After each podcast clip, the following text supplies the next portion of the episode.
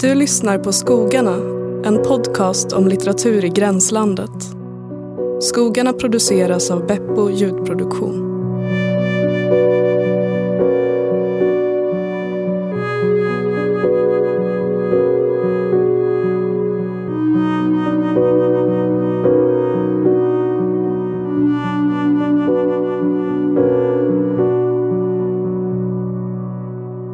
Gud, jag ensam idag så jag har inte pratat så mycket. Men gud. Bara, bara med Gud. Eh, välkommen till Skogarna, en podcast för litteratur i gränslandet. Ska Tack. ni säga tack? Tack. Ja, tack. Vad kul att vara här. Välkommen till min podd.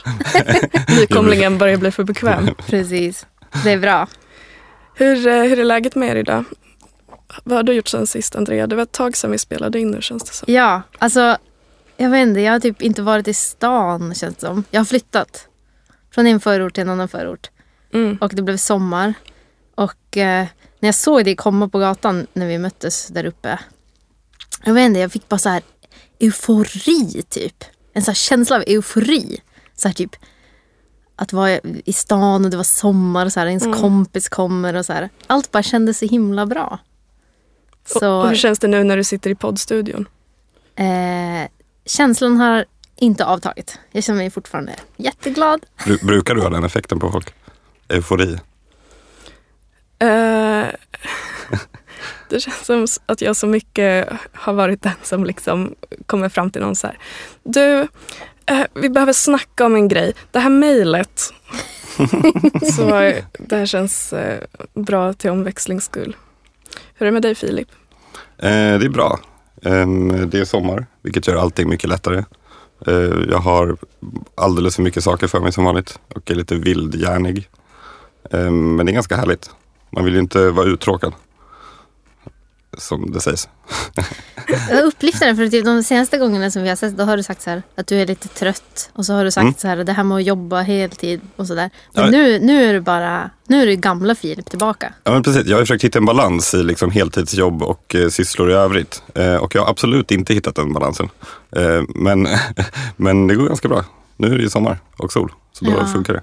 Hur är det med dig då Maria? Jag känner mig också upplyft. Jag har precis eh, ja, för ett par veckor sedan bara blivit klar med eh, det här stora projektet jag jobbat med, Rinkeby bokfestival. Som blev en hit. Som blev en hit trots att eh, pianostämmaren var för rädd för att åka till Rinkeby. Trots att SVT What? var lite rädda för att åka till Rinkeby. Så kan jag säga att det gick finemang. Och de enda som jag kände var något slags säkerhetshot, det var alla de vita äldre pensionärskvinnor som försökte tränga sig in på boksamtalet med Alexandra Pascalidou och Diamant Salihu. Oj, Eh, Det var där det hettade till om någonting. jag fattar. Så det blev så fullt så att alla kunde inte komma in. Ja, precis. Som Blittfest. Kommer Ja. ni ihåg Blittfest? Eh, Men eh, apropå gamla kvinnor så har vi ett tema till det här avsnittet som jag har valt. Temat är gamla människor. Och eh, jag har förstått det som Andrea att du vill ställa en enkätfråga här. ja, jag vill att vi börjar med det. Gamla människor, för eller emot? Filip? Um, gud, ja, gud. Nu, jag, jag har ju till och med blivit förberedd på den här frågan. Men nu känns det ändå svårt. Ja. Eh, men jag är, nog, eh, jag är nog för. Ja. Ja, Andrea ställer de obekväma frågor. Mm. Maria? Um, senaste tiden har jag varit lite emot. Vad skönt. För att eh, jag tycker att eh, gamla människor sällan visar mig respekt. Jag fattar. Det här är, en, eh, det är lite, lite som att vara en hundrädd person kanske. Att jag har liksom ett fåtal dåliga erfarenheter att, som jag behöver reda ut och behandla. Men Är du, hos också, en psykolog som kommer att sätta en gammal tant i mitt knä så att jag får träffa henne i lugn miljö. är det också så att du byter sida av gatan när du möter en gammal människa? Precis, markerar otrygg Ja. Du kanske, jag brukar säga det till andra som så här, har fobier och så, att man ska kolla på, så här, typ på nätet, typ på Youtube, på videos på gamla människor. Kanske det känns bättre sen. Ja, men det känns så uthängande. Jag hatar sån eh, liksom, pensionärsgulligull. typ så. Men, men Eh, jag, jag tycker liksom att det finns någonting att eh, stå i eh, en kö eller någonting. Och så, eller man är i en eh, gång som är för smal för två personer och så är det en väldigt gammal människa framför en som går väldigt långsamt. Eh, och att det först är lite störigt och sen kommer man på att man inte har bråttom någonstans. Och så går man långsamt och tar det lugnt. Så då kan man säga att den gamla människan i det fallet är din liksom, vägvisare mot sinnesro. Precis, precis. eh, Bättre formulerat. Jag blev konfronterad av en gammal kvinna eh, på T-centralen. Eh, jag gick och hade ha- mina hörlurar på mig, ingen musik i däremot. Ehm, så hon, jag kunde alltså höra omkring mig. Men hon eh, liksom gensköt mig så att hon stack fram sitt huvud över min axel. Så här. Då blir man ganska rädd när någon kommer eh, det låter så intimt på en. Och så, och så väste hon så här. Ser ingenting, hör ingenting, fattar ingenting. Men gud! Eh, och då blev jag så chockad att jag lät henne först passera då. Och sen så tänkte jag, eh, jag vill inte att det här ska styra min upplevelse och min fantastiska dag på T-centralen. Så då gick jag fram till henne eh, på perrongen sen och så sa jag så här, eh, jag, jag ber om ursäkt för att eh, jag gjorde dig upprörd. Och då var hon så här, Wow, bra, bra grej att säga. då svarade hon. Ja men det, det är ju för din skull som jag säger till, det är ju inte för min skull. Och jag bara, ja men varför då? då? Eh, hon bara, ja men det är ju en varning. Det är en varning för folk kan bli så arga att de kastar ner dig på spåret. Wow. Oj, oj, Och då oj. kände jag att det var mer ett hot än en varning faktiskt. Då Ja. gick du till andra sidan gatan. Ja, precis. Okej, jag förstår att du sa nej Mm. på min enkätfråga. Du då, Andrea? Gamla Eh. människor, för eller emot? Alltså min senaste interaktion med en gammal människa det var när jag gick in på biblioteket precis innan eh, jag kom hit för att jag skulle hämta ut några böcker till mitt barn eh, om häxor som hon hade beställt via mig. Och eh, det var en gammal människa där som jobbade där. Och han eh, kände igen mig. Jag har precis flyttat till en ny förort som sagt. Och han bara, visst heter du Andrea? Jag bara, eh, ja. Han bara, jag har sett dig flera gånger. alltså, eller typ lyssnat på dig flera gånger. Och jag blev så här helt perplex och bara, har jag ens pratat flera gånger i Stockholm? alltså, så, här. så jag bara, jaha, åh, vad trevligt. Typ. så det var en positiv interaktion. Ehm, men jag är generellt positiv, väldigt positiv skulle jag säga. De flesta av mina idoler är sjukt gamla. Alltså nästan alla författare som är bra är ju gamla. Skulle jag säga. De unga är ju sämre. Så jag är, jag är väldigt positiv inställd till gamla människor. Det är bra, då finns det lite olika ytterligheter i den här... eh, Men du Filip sa aldrig varför du var för. De var ju min vägvisare till sinnesro. Ja just det, det var det där med kö. Eller det där med att när ni gick. Jag fattar. Ehm, men så jag har ju valt det här temat av eh, ett skäl alena. Och det är eh, att jag eh, hade en bok i bokhyllan som jag var så sugen på att läsa. Som eh, då handlar om gamla människor. Och det är Leonora Carringtons roman The Hearing Trumpet. Eller ja, hör, hörluren blir det väl på svenska. Men jag läste på engelska. Kul. Känner ni till Leonora, Leonora Ja, Carrington? älskar henne. Det är hon som har skrivit den där novellen om en flicka som ska typ debutera eller någonting. Mm. Och så, alltså på en bal, inte på bokmarknaden. Och förvandlas till en hyena. Eller hon typ byter, byter ansikte med en hy- hy- hyena. Mm. Och eh, den går typ och slaktar alla på den här. Alltså det är så otroligt underbar Det är liksom den bästa Carrie-prototypen. Ja. Och hennes målningar Ja, är, är jag Just det. ännu mer bekant med.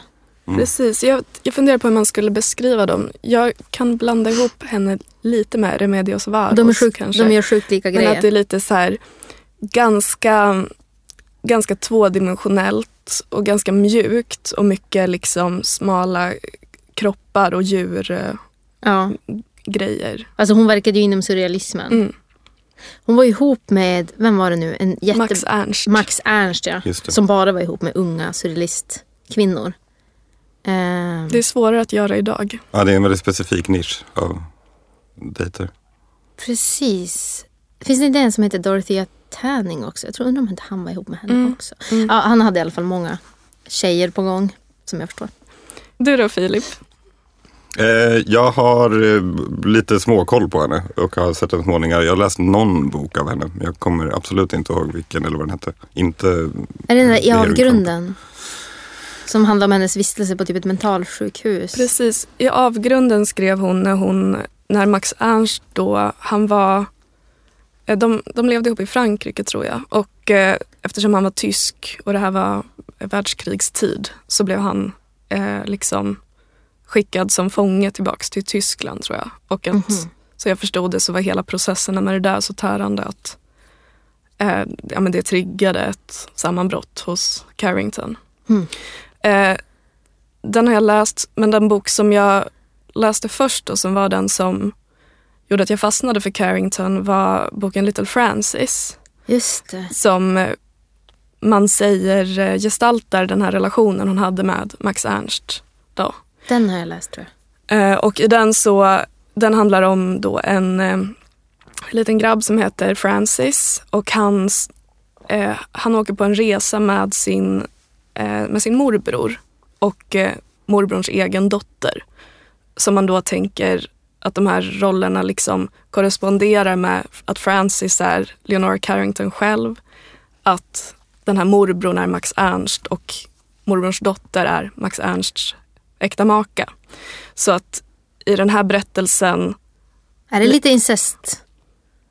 Lite incesttema? alltså jag tyckte framförallt att det var som en liksom väldigt, en för mig betydelsefull allegori över liksom att vara i relationer till flera personer samtidigt. Mm. Ehm, och jag har varit väldigt hjälpt av det, liksom i att ehm, jag tänker att i ett samhälle som vårt där man där liksom monogami är väldigt dominerande som norm på det sättet att det är svårt att föreställa sig eh, relationer utanför det.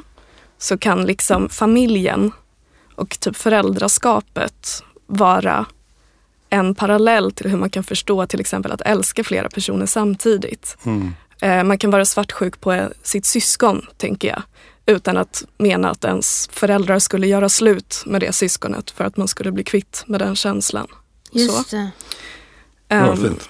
så den handlar mycket om liksom, eh, ja, men svartsjuka och eh, eh, ja, att, att försöka manövrera ut varandra och olika saker.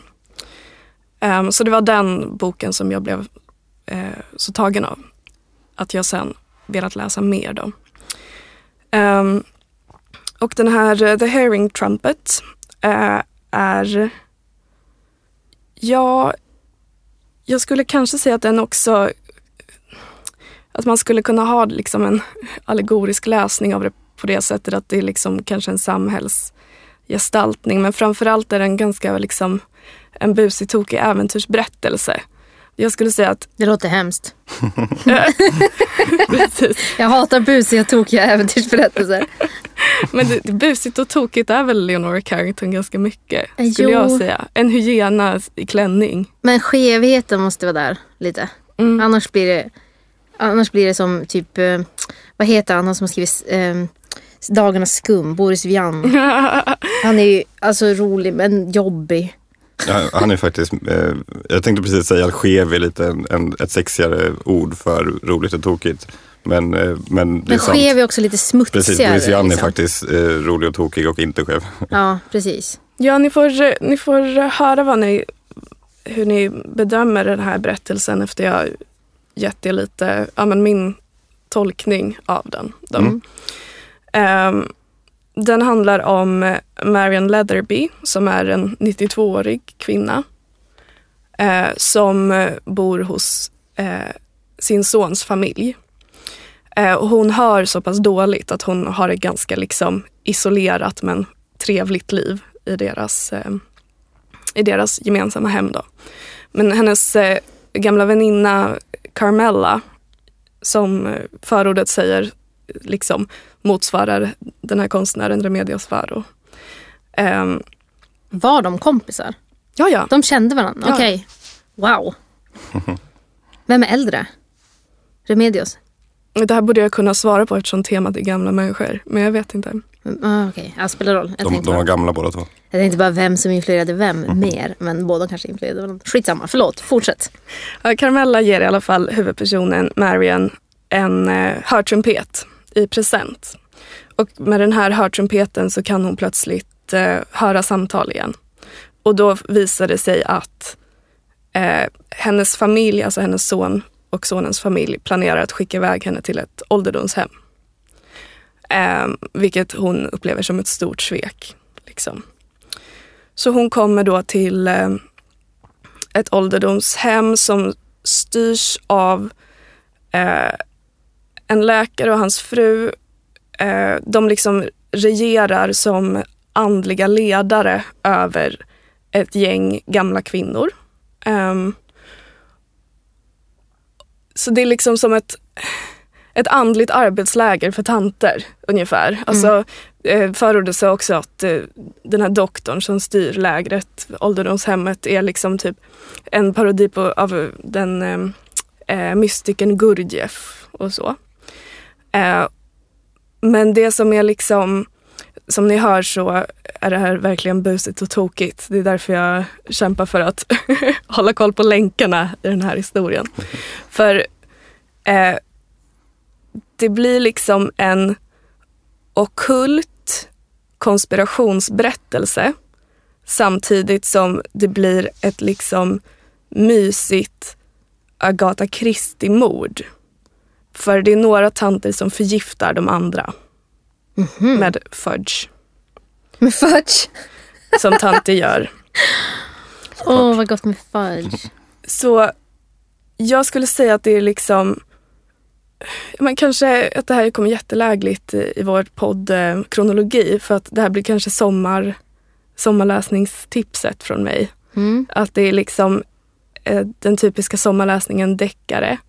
Men inte det här liksom eh, pissiga svenska deckaren utan den härliga engelska, helt polisbefriade Agatha det. Christie-deckaren. Där det Ingen bara är liksom, frånskild, alkoholiserad äldre man. nej, utan- bara liksom portvin, katter, eh, vad heter det, mamelucker. Ja, portvin, katter och mamelucker. Fy fan vilken bra titel på en bok. Och, och förgiftad fudge. Men jag skulle säga kanske för mig så tycker jag att skevheten i den här liksom eh, Ja men ni hör liksom tantinramningen, det är lite gulligt alltsammans. Men skevheten är att när jag läser den här så får jag en så stark känsla av att det här är liksom Agatha Christie regisserat av John Waters. Har ni sett någon John Waters film? Vet inte. Ge mig några titlar. För. Eh, Pink Flamingos, Cry Baby, Ja, eh, Ah, Cry Baby har jag sett. Hairspray. mm, Ja, Crybaby. sett också. Eh, vad mer kan man säga? Det här är nog de kanske kändaste. Ehm, men han är liksom, John Waters är liksom en väldigt kultig eh, queer eh, cinema-regissör Mm. med liksom eh, ja, men camp på det sättet att eh, ja, men dels att liksom skådespelet och dekoren alltid är liksom extrem, eh, extremt eh, utsmyckad men också liksom extremt fel. Typ. Eh, som jag förstått det så är liksom hans, eh, ja men ni vet som, eh, eh, vad heter den där idioten, som ni vet att Tim Burton använder liksom ehm, använder typ Johnny Depp och Helena Bonham Carter i alla filmer. ja. Så har liksom ehm, Men är inte Johnny Depp med i Crybaby? Jo, precis. Touché. Men, men vanligare som liksom återkommande skådespelare så är till exempel Divine som är eh, liksom som var en dragqueen-legendar. Det, det är Divine som eh, Ursula i den tecknade Lilla Sjöjungfrun är baserad på. Jag älskar Ursula i Den lilla sjöjungfrun. Den tecknar. Ja, då får du spana in och lära dig mer om Divine också. Okej. Rekommenderar jag. Ja. Eh, och sen så det är liksom drag queens och sen kanske folk som haft, som min mamma skulle säga, stackars människor. Folk som är ganska härjade, kanske varit i liksom andra delar av underhållningsbranschen som, Jag- jag, vet jag inte, vill bara fråga en grej. prostitution eller liksom Jag förstår. narkotikabruk. Ja. Jag vill bara fråga, varför tycker du att Tim Burton är en sån idiot? Alltså det är så sällan du kallar någon idiot och då är det Tim Burton när du väl gör det. Nej, men det, ja, men kanske på det här sättet då att jag tycker att han är lite tillrättalagd. Ja.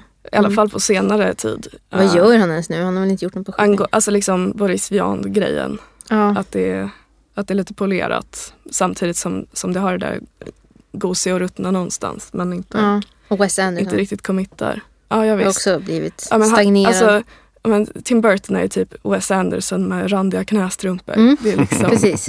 Precis. eh, Medan John Waters är typ så här, ja, men Pink Flamingos, jag tror det är i den som det båda är liksom, ja men dels eh, att de eh, penetrerar sig själva med en höna eh, på riktigt. Det, det är någon annan film Alltså, tror jag. än Det är inget att skratta åt, det är faktiskt jättehemskt. Men, Men- jag trodde, ja. trodde inte du menade allvar. Där de äter hundskit. Ehm, Det- Låter som Jackass. Ja, fast liksom in, mindre broigt och mer eh, liksom flamboyant. Jag fattar inte riktigt hur man penetrerar sig med en Men gillar du det här uh, John Waters? Eller liksom, är det en referens när du säger så att den här boken Det, påminner om... det tycker jag verkligen om. Okej, du tycker om det där med hönan Mm. och hundbajset? Ja, ja alltså, det är väl mer eh, exempel för att visa liksom vilken, vilken sjuk, sjuk typ vi har att göra med. Jag Liksom. fattar. Inte som Ehm. idioten Tim Burton. Nej, precis, precis. Han skulle aldrig knulla med en höna. och jag hatar honom för det. Okej. Ehm, men, ehm,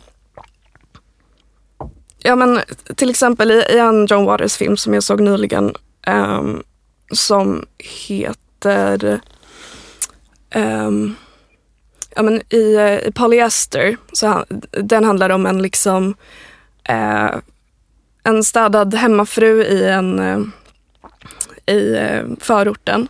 Eh, den här hemmafrun spelas av eh, dragqueenen Divine. Ehm, hennes, eh, och, och som huvudroll är det här väldigt typisk liksom John Waters karaktär. Eh, men hennes make, trots att hon själv är väldigt liksom, eh, kristen och, och gudsfruktig, så är hennes make ägare av stans porrbiograf. Eh, hennes son är eh, eh, fotfetischist, eh, seriestampare. Alltså att han, han är inte seriemördare men han, han liksom eh, söker upp kvinnor på stan och trampar dem hårt på tårna. Okej. Ehm, och den enda personen som den här uh, stackars hemmafrun har att anförtro sig till är liksom en eh, eh, hennes eh, eh, tidigare typ, eh, eh, vad heter det, alltså piga ungefär. Mm. Hennes tidigare piga som sen kommit upp sig och nu hela tiden går runt i så här jaktkläder och Mhm. åker limousin typ. Eh, och det är verkligen eh, Eh, den känslan man får typ i den här eh, The Hearing Trumpet när liksom eh, huvudpersonens väninna, den här Carmella, hela tiden dyker upp i en ny liksom jättedyr utklädnad för att försöka eh, hämta hem sin kompis från det här ålderdomshemmet. Och också att det finns ett parallellspår i det här som är liksom en, en eh, esoteriskt, eh, en förborgad berättelse om eh, en nunna som genom att ha eh, hon har hämtat fram en eh, salva från Maria Magdalenas grav som får henne att ha levitationssex med en, med en biskop. Surrealister. ja, vad ska man säga? Jag har typ inte riktigt något mer att komma med det här. Okej. Är det ett sommarboktips? Ja. Ja, jag fattar. Efter, det här, eh, efter den här läsningen, är du för eller emot gamla människor? Ehm, ja, alltså det är väl min gåta som jag har kvar med den här boken. Att jag tycker att den är eh, eh, liksom fantastisk läsning eh, på något, på ett estetiskt och humoristiskt plan kanske. Ehm, på samma sätt som en John Waters film. Men vad den berättar på något annat sätt har jag lite svårt att se. Um, förordet är lite inne på att så här, uh, Leonora Carrington blev objektifierad som en sån surrealismens uh, uh, woman child. under hela sin ungdom där hon blev liksom eh, sedd som en oskuldsfull vild själ och så. Och nu berättar hon de gamla kvinnornas berättelse på ett liksom sarkastiskt och avklädande sätt och så. Men jag tycker att det här är egentligen bara en, en mysig fantasi över eh, ett liv som gammal där det är liksom eh, ingenting är egentligen likt hur det är att vara gammal, tänker jag. Utan det är bara eh, iscensättningen för, eh, för den här sjuka berättelsen. Eh, så medan jag fick en liksom eh, viktig allegori med mig när jag läste Little Francis så vet jag inte riktigt vad den här säger mig. Mm. Eh, så det är kanske vad vi får diskutera efter sommarbokklubben helt enkelt. Just det. Mm. Jag, jag, tycker att det är ibland lite svårt med många surrealister. Just mm. att så här, antingen kan man läsa boken som en ganska lam metafor. Typ, eller en ganska så här, övertydlig, lite lam metafor över typ eh, någon politisk konflikt eller eh, en, som en nyckelroman eller någonting. Eh, eller så är det så här, vet man inte riktigt vad man ska göra av det. Mm. Precis. Alltså det, är som, det är en sån himla stor skillnad mellan surrealistisk konst och surrealistisk mm. litteratur tycker jag ofta. Verkligen. Att den surrealistiska konsten är många gånger fantastisk alltså. Tycker jag. Inte alltid. Men jag menar ofta. Det finns jättemånga surrealister som jag tycker supermycket om. Alltså till exempel Remedios Varo tycker jag är grym. Alltså. Um, men vad gäller författare då är det mycket svårare. Jag vet att till exempel Unika Syrn som jag gillar skitmycket. Mm. Hon räknas ju som surrealist. Mm. Och ja, om hon är surrealist så finns det bra exempel. Men annars jag vet inte. Det är, det är lite som när folk berättar sina drömmar för en och liksom inte har någon poäng med det annat än att så här, det här sjuka grejen som hände mig. Typ, så mm. Det kanske betyder massa för den personen men jag menar för mig det är bara som att kasta ihop massa så här konstiga detaljer. Det blir liksom, det är bara ord. Så. Så det tycker jag är lite svårt det där. Men angående det så, så tänker jag att jag ger dig svar på tal med eh, vad Marion själv reflekterar över i den här boken.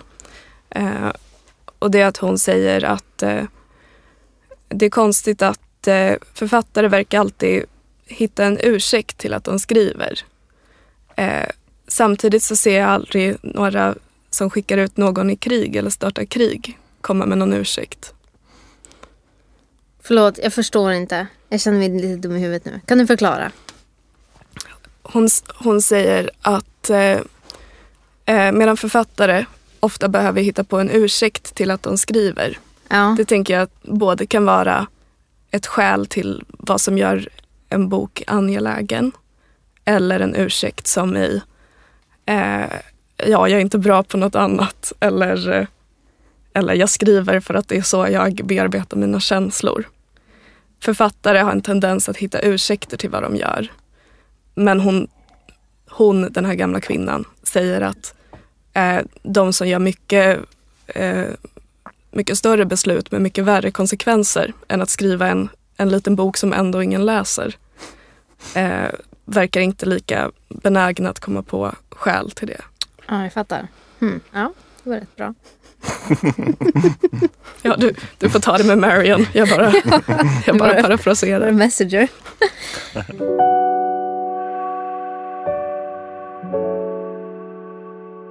Men okej, okay, ja, men ska jag fortsätta? För det här kommer passa jättebra till det jag ska prata om. Det var roligt. Det låter toppen. Alltså, jag hade, har aldrig haft så svårt att komma på ett ämne tror jag som den här gången. För gamla människor, eh, även om jag är för och min bokhylla är full av gamla människor, både karaktärer och författare. Så jag fick liksom inget grepp om ämnet så. Jag började med att läsa öken, de gamla ökenfäderna som är de äldsta jag vet. De är så himla gamla. Det var de och så var det Enterna och Sagan om ringen. Det var liksom de som tävlade så här, om min uppmärksamhet. Um, för de är ju verkligen uråldriga de här träd, trädvarelserna. Som, Men är de människor? Eh, nej, precis. Men det finns ju ändå något djupt mänskligt eh, över dem då. Ja, de är ju antropomorfa kan man säga. Ja. Sannerligen. Och sen ökenfäderna, så jag läste om det, alltså gamla så eremiter eller anakoreter som bodde i grottor ute i öknen typ. I de första århundradena efter Kristus ungefär. Lite utspritt så. Ensamma och så var de så här smarta, de typ mediterade och åt ingenting. Och det kom så här folk dit och bara ville ha råd om typ hur man hittar Gud och så sa de så här visa gåtor typ. Så. Alltså coola. Liksom. Och sen så kände jag också så här, ja men det, det är bara män. Så hittade jag att det fanns också en samling med gamla ökenmödrar. Mm. Den boken var mycket tråkigare. Antagligen för att eh, de, dels var det ju väldigt mycket mer sällsynt då att eh, dels att eh, även om det var rätt många kvinnor som levde som eremiter vad jag fattar av förordet så jag tror inte att folk generellt har varit lika mån om att spara det de har sagt och sådär. Så, Mm. att eh, det urvalet är väl sämre, mycket kortare ofta eh, än ökenfäderna som har brett ut sig mer. Så att jag hittade, men det var som liksom, ja det här är ju klokt men hur kul är det att prata om? Det här är ju sånt som man läser själv, man sitter hemma och kontemplerar och bara Ja, Guds ansikte. Alltså sådana grejer. Du och jag Maria i alla fall. Ja. Inte Filip, han är så världslig. Men så det var massa grejer sånt. Och sen så bara fick jag inget grepp om det. Jag hade ingen lust att läsa om Sagan om ringen. Eh, Rimligt. och sen så typ har jag flyttat som jag sa. Och då blev jag akut medveten om hur många böcker jag hade. Och var tvungen att rensa rätt rejält. Eh, vi hade 80 flyttkartonger. Mm. Och eh, allt, alltså jag, jag rensade bort jättemycket. Alltså jag slängde dem inte utan jag lämnade in dem till bibblan där man kan lämna böcker och så får andra ta dem. Så. Men då i alla fall i det här kaoset av böcker så bara dök det upp en bok som jag har gett till min sambo fast som han inte har läst den. Som jag aldrig skulle köpa själv. Eh, eh, men han kommer säkert läsa den. Men i alla fall, och det är en bok som handlar om Nick Cave. Ja, vad fint. Kul. Eh, alltså musikern Nick Cave. Har ni någon relation till honom? Jag, jag tycker eh, om Nick Cave. Det, det är någon så här, jag liksom hela mitt liv, eh, lyssnade, när jag var ung så lyssnade jag bara på hiphop. Och har alltid haft en, ehm, eh, en väldigt stark avsky mot distade gitarrer. Eh, och, eh, och när jag liksom kom över den så var typ Nick Cave och Tom Waits de första jag lyssnade på. Jag tror att det, min mamma gillar väldigt mycket Nick Cave och Tom Waits. Mm. Eh, Och du är en mamas boy. tydligen. Ja, jag förstår. Det är jag med. En mamas boy. Men, men, men jag tycker också att han är väldigt duktig på alltså, jag, skriva. Jag har inte läst någonting som han har skrivit. Han har skrivit en roman. Han har skrivit Ehm, flera. Och jag har inte läst någonting, men han är duktig på text liksom, och eh, intressant i text tycker jag. Ja. Även i sin musik. Just det. Du då Maria?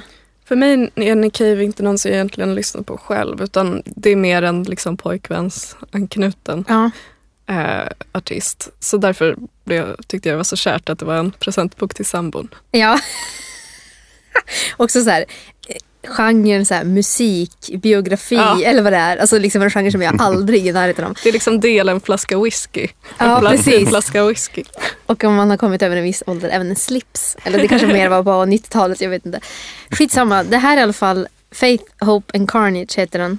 Och det är en Sunday Times bestseller. Det är också ny, te, nytt territorium för mig att läsa sådana böcker. Och det är ingen biografi egentligen. Det, är, det står på omslaget så här att det är eh, det, här är ingen memoar, det är ett samtal. För det är en journalist då som heter Sean O'Hagan som, som konverserar med Nick Cave. Alltså hela är, boken är en intervju. Men även om den har sina tråkigare grejer med så tyckte jag att den var väldigt bra. Alltså intressant just för att de pratar så mycket om hans kreativa process. Och att han som person har väldigt mycket... Eh, det, han har tänkt och läst mycket. Och han är ju, vad ska man säga, han har ju en, en pågående religiös konflikt typ med sig själv. Som också är roligt. Men, och det märks också i hans eh, texter. så. Jag ska läsa, jag ska bara, om det är någon som inte vet vem Nick Cave är så ha, är han ju mest känd för att han är med i ett band som heter Nick Cave and the Bad Seeds. Som har funnits sedan 80-talet. Eh, han har ju varit heroinist. Hans, eh, kom, han kommer från Australien. Nu har jag inte ens skrivit ner vilket år han är född. Men jag kan tänka mig att han är född på 50-talet. Typ. Och eh, kritiker har beskrivit honom så som att han är eh, typ besatt av religion, död, kärlek, Amerika och våld. Ehm, och att, hans, att musiken är bizarre, sometimes self-consciously eclectic hybrid of blues, gospel, rock and artsy post-punk. Ehm, lite kort om det. Jag, jag, jag har liksom tänkt att eh, allt han någonsin har skrivit om och gjort handlar om någon form, någon form av extrem maskulinitet. Typ. Så här, nästan så här, gå in i en extrem maskulinitet för att så här, spränga den nästan. Ja. Att han bara håller på med maskulinitet. Ja, han känns väldigt... eh, Alltså jag håller med om det, att man får en väldigt maskulin vibb men, från honom. men inte liksom som eh, eh, alltså, eh, som Bruce Springsteen som är en så här grabb. Alltså det, är, det är mer medvetet. Liksom. Mm. Han, den här Bunny Monroes död, eller vad den heter, hans rom- roman. Huvudpersonen där är ju, som jag förstår det, baserad på hur Valerie Solanas beskriver män i The Scum Manifesto. Mhm, mm. Att det Ja, är det liksom märks att han är well read. Ja, medveten extrem variant av maskulinitet. Liksom. Ja men precis. Han är så här arketypen så här, en smal rockman som har typ kostymbyxor som, Mm. och typ ingen rumpa. Och så här pinnben. Och sen så har han typ polis, jättemycket polisonger. Så här. Och så den här att han, det finns ett teatralt drag i hans, som jag ofta uppskattar Mm. ganska mycket när, när musiker har. Samma anledning till att jag gillar eh, gillade Smashing Pumpkins förr i världen. Han är också, Billy Corgan är också väldigt teatral. Men i alla fall. Sen så på sistone så har det hänt någonting med honom. Um, för han har blivit väldigt kommunikativ tydligen. Det har jag lärt mig nu under läsandet av den här boken. Han har bland annat något så ovanligt som typ att han, han låter fans skicka frågor till honom som han publicerar på sin hemsida. Och det kan vara frågor om vad som helst. Alltså, som heter The Red Hand Files. Och sen har han också eh, så här, haft typ föreställningar där han far runt och det är så här in conversation with Nick, Nick Cave och så får folk så här, i publiken bara ställa vilka frågor som helst till honom och han sitter och svarar på det. Det är ganska ovanligt. Men väldigt kommunikativt. Och så även då den här boken. Men det, det som jag tyckte var intressant då, det här med den kreativa processen, är att han... Det finns vissa likheter mellan typ hur han talar om att han använder sig av bilder i sitt skrivande. Att, bild, att det finns bilder som är liksom typ grunden för allting som han gör. Som, och, och något liknande är det för mig då. Så det var därför jag blev så intresserad. För att det är roligt att läsa om någon annan som är likadan. Och det påminner också väldigt mycket om eh, Birgitta Trotzigs sätt att arbeta kreativt. Enligt vad hon har sagt i intervjuer och skrivit i sina texter och sådär. Ehm, och det har, nu ska vi se om man kan ro ihop det här. Det har också någonting med religion att göra. Eh, alltså det finns, för religion är ju i sig, utgår ju från väldigt kraftiga sådana bilder kan man säga. Eh, han har sagt mycket om religion, han har alltid typ skrivit om det och så. Och det är just kristendomen som han, just han då är intresserad av. Han, han kan finna njutning i mycket religion men han beskriver sig vara en hammer and nails kind of guy. Och han har också sagt I believe in God in spite of religion, not because of it. Och han har sagt Belief in God is illogical, it's absurd. There's no debate. I feel it intuitively, it comes from the heart, a magical place. Och han menar då att brottas med sin tro fördjupar relationen till världen. Särskilt kreativt. Att det är som, alltså religionen är en väldigt stor motor för honom i hans låtskrivande. Då. Mm han börjar alltid sina skivor med att han skriver texter och det är den jobbiga processen. När, när det är gjort, när texterna är färdiga, då blir det roligt typ. Då får han gå till studion och då gör han musiken. Men texterna är liksom fundamentet för allting. Eh, och då berättar han om när han tillsammans med Warren Ellis som han har gjort eh, mycket musik med. Eh, han är också med i The Bad Seeds men han har också gjort filmmusik. Till exempel The Assassination of Jesse James by the Coward Robert Ford. Kan den heta så? Skitsamma. Som är jättebra. Men i alla fall. Och han beskriver då det här äh, bild... Det som intresserade mig då, den här bildprocessen. På så sätt att han... Äh, det hade skett ett skifte i hans låtskrivande kan man säga, eller i hans kreativitet. Och det skedde 2015 när hans 15-åriga barn Arthur dog för att han ramlade från en klippa i Brighton. Ehm, och ja. Nu, sen så har också ett till av hans barn faktiskt dött. Han hade fyra söner, nu har han bara två. Um, och, och, det är mycket den sorgen efter det här barnet som den här boken handlar om. Hur han försöker hantera det och typ hur det påverkade hans relation till eh, ja, men typ gudomligheten men också till skrivandet. Då. Ehm, och då först så, så, så, grunden till Ghost Teen då, som är skivan som han skrev i efter, vad ska man säga, efter svallet av, av Arthurs död. Då, då hade han beskrivit att han hade några väldigt starka, typ extatiska bilder som han inte förstod men som eh, han liksom typ pumpade ut eh, energi ur på något sätt. Eller som blev liksom typ kärnan i skivan. Mm. Och den bilden då som, som han beskriver han beskriver några, men det är i synnerhet den här bilden. Och det var, den kom till honom som en vision, inte bara som att han när man fantiserar utan det är mer som att det, den kom till honom. Han, han säger att han actually saw it. Eh, och det är då en bild av en man som står på en strand omgiven av vilda djur i panik. Eh, och de brinner. Och, och bergen bakom honom brinner. Och djuren skriker och springer runt fram och tillbaka och sjövar, alltså typ eh, sjödjur av olika slag då, alltså typ sjölejon eller jag, jag, vet inte exakt vad, kommer upp ur vattnet och eh, sen så är det en spiral av typ spirit children, jag vet inte hur man ska översätta det, andeungar, andebarn som klättrar upp mot solen. Eh, det var som en hallucination säger han snarare än en, eh, bara en fantasi då. Och han kunde, den här bilden var så stark för honom och han kunde liksom inte släppa den. Och på den färdiga skivan sen så finns den med men den är inte liksom den har inte en central plats utan den nämns bara. Och han menar inte heller att det viktiga med bilden, som jag förstår det i alla fall, var den i sig utan snarare det som den emanerade då på något sätt. Och hela den här skrivandet av skivan Ghost Teen var för Nick Cave ett försök att få kontakt med sitt döda barn.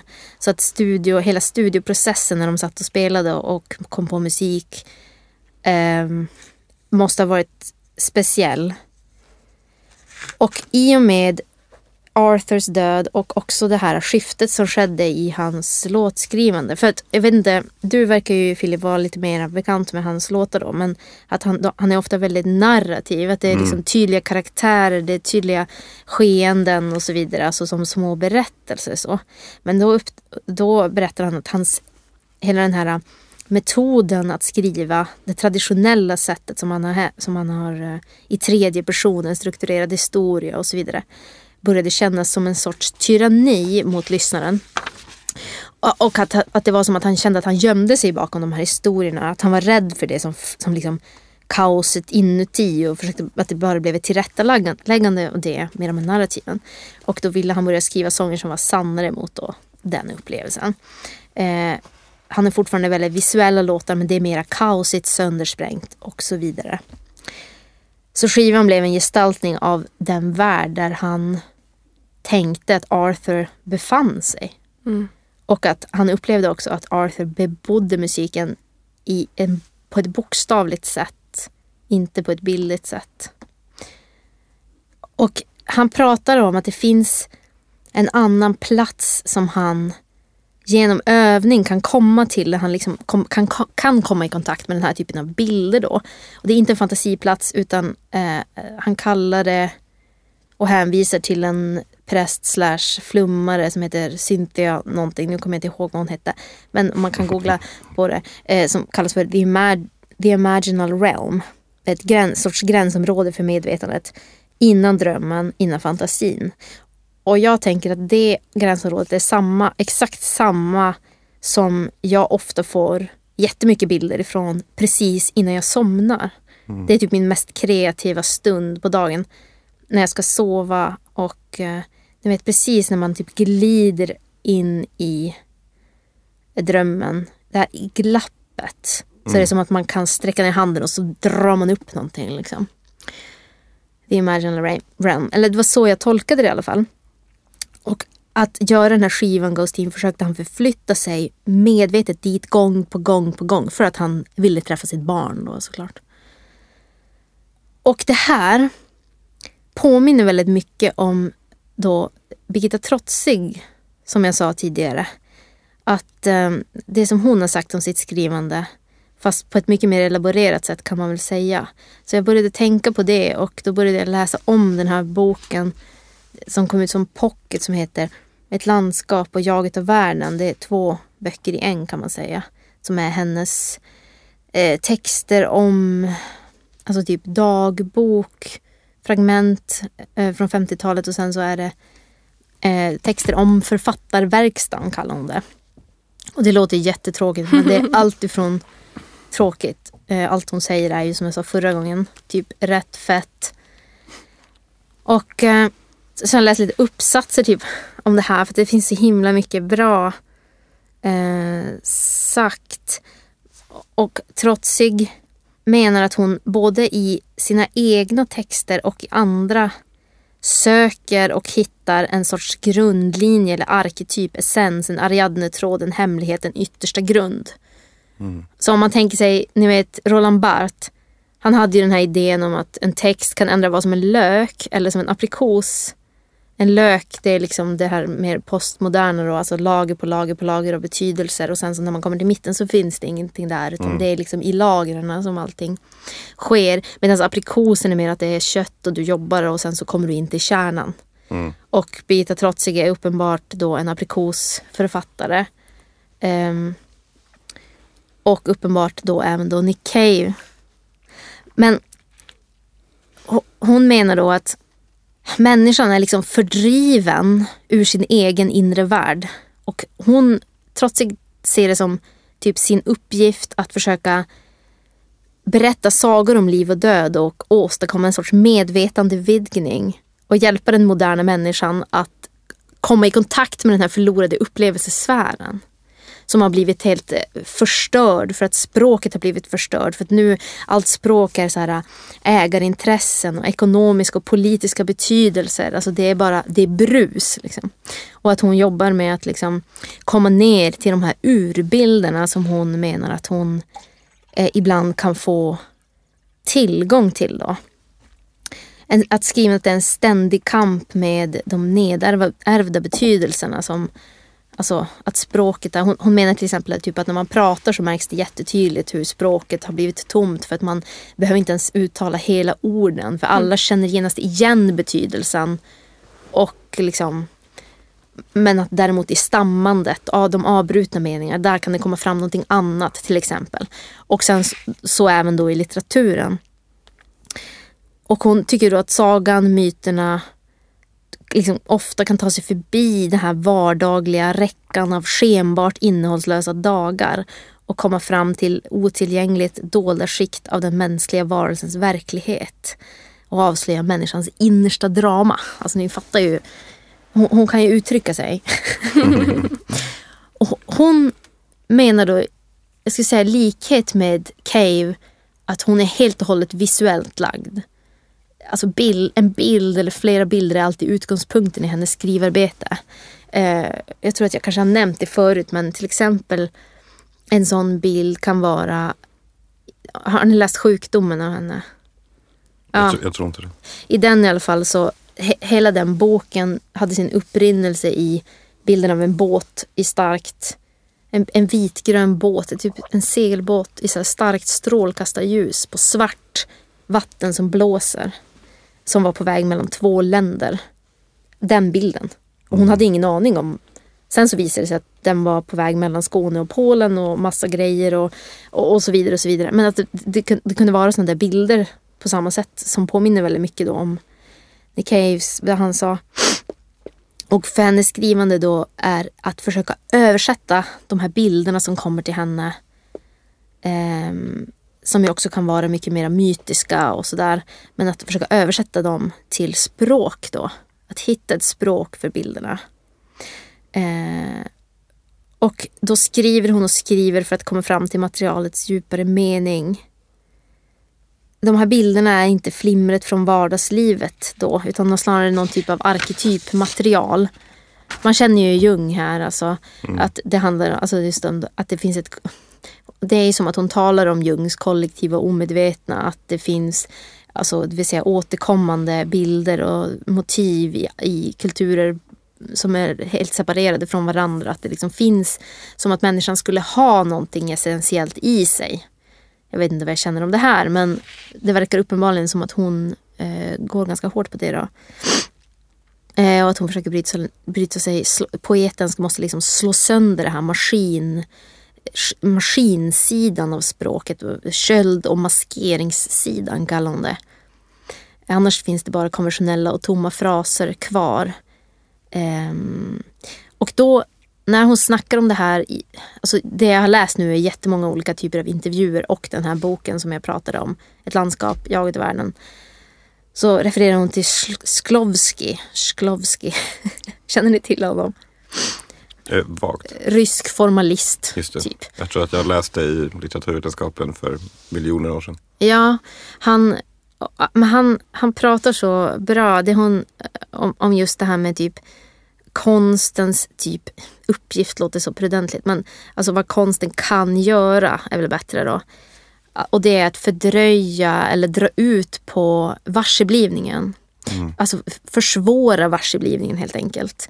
För att störa det vanemässiga i den. Just det. Är det han som pratar om att damma av en soffa? Är det det? Ja det kanske det är. Han, han, har, han har i alla fall det här med främmandegöring är ju som liksom det han pratar väldigt mycket om. Att konsten ska främmandegöra vardagen. Så att, är... så att den som tittar eller läser eller lyssnar eller vad man nu gör måste liksom eh, bli störd och få jobba lite för att kunna uppleva då eh, inte ha en automatiserad iakttagelse eh, utan, eh, utan helt enkelt göra stenen stenig.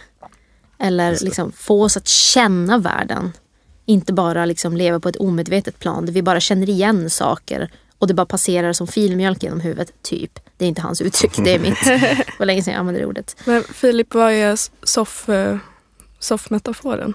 Eh, det är precis det här, eh, han pratar om när du är hemma och städar och så dammar av soffan och så har du gjort den här rörelsen med handen. Där du dammar av soffan. Jag har du gjort liksom flera gånger i veckan i, i 50 år och att du märker den inte ens. Och att litteraturen, en del av litteraturens uppgift då är att um, uppmärksamma den rörelsen. Att liksom mm. medvetandegöra den vanemässiga rörelsen på något sätt. Någonting åt det hållet. Mm. Men det är precis det du pratar om. Mm. Just det.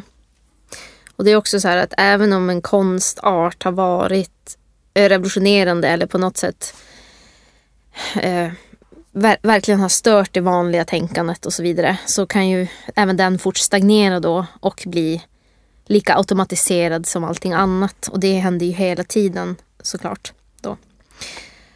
Och jag tycker att det är kul för att vi pratade ju förra gången om Birgitta jag tror att det var förra gången om en väldigt kort novell av Trotzig som, handlar om, som heter Flickan och fjärilen. Mm. Och eh, då läste jag, i, eller i Jaget och världen då så skriver hon om en, en hur ska jag förklara det här nu? Alltså kanske en nyckel nyckel till handlingen i den. Alltså att hon skriver om väldigt mycket om den här kabbalistiska myten om att skapelsen så gick kärlen sönder som rymde gudsgnistan. Och man kan återfinna gudsgnistan i allt, allt levande, varje sten, varje växt, varje talande varelse och att det är liksom vår uppgift att försöka lyfta upp den eller kalla fram den här gnistan ur skärvorna, ur bråtet, ur skalet.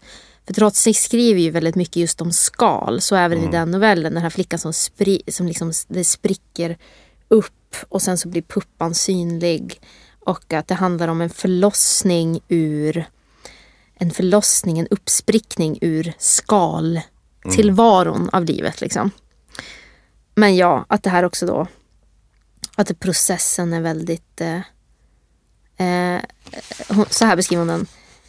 Eh, trotsig i en intervju står det så här, Trotsig återkommer ofta till att verbaliseringen av det visuella ursprungsmaterialet, det vill säga de här bilderna då som hon jobbar utifrån, är tung, besvärlig, mödosam, förlamande, känns som en black om foten, innebär en kontinuerlig kamp, medför svåra mellanperioder, depressioner, hotar med fullkomlig förstummelse, förintelse, förin förvirring, är oupphörligt förknippad med en mycket tålamodsprövande väntan. Eh, så hon skräder inte orden där. Andra gånger så talar hon om skapande som väldigt lustfyllt, som en lek med dockor och sådär. Men jag tyckte att det var så kul. Det är så...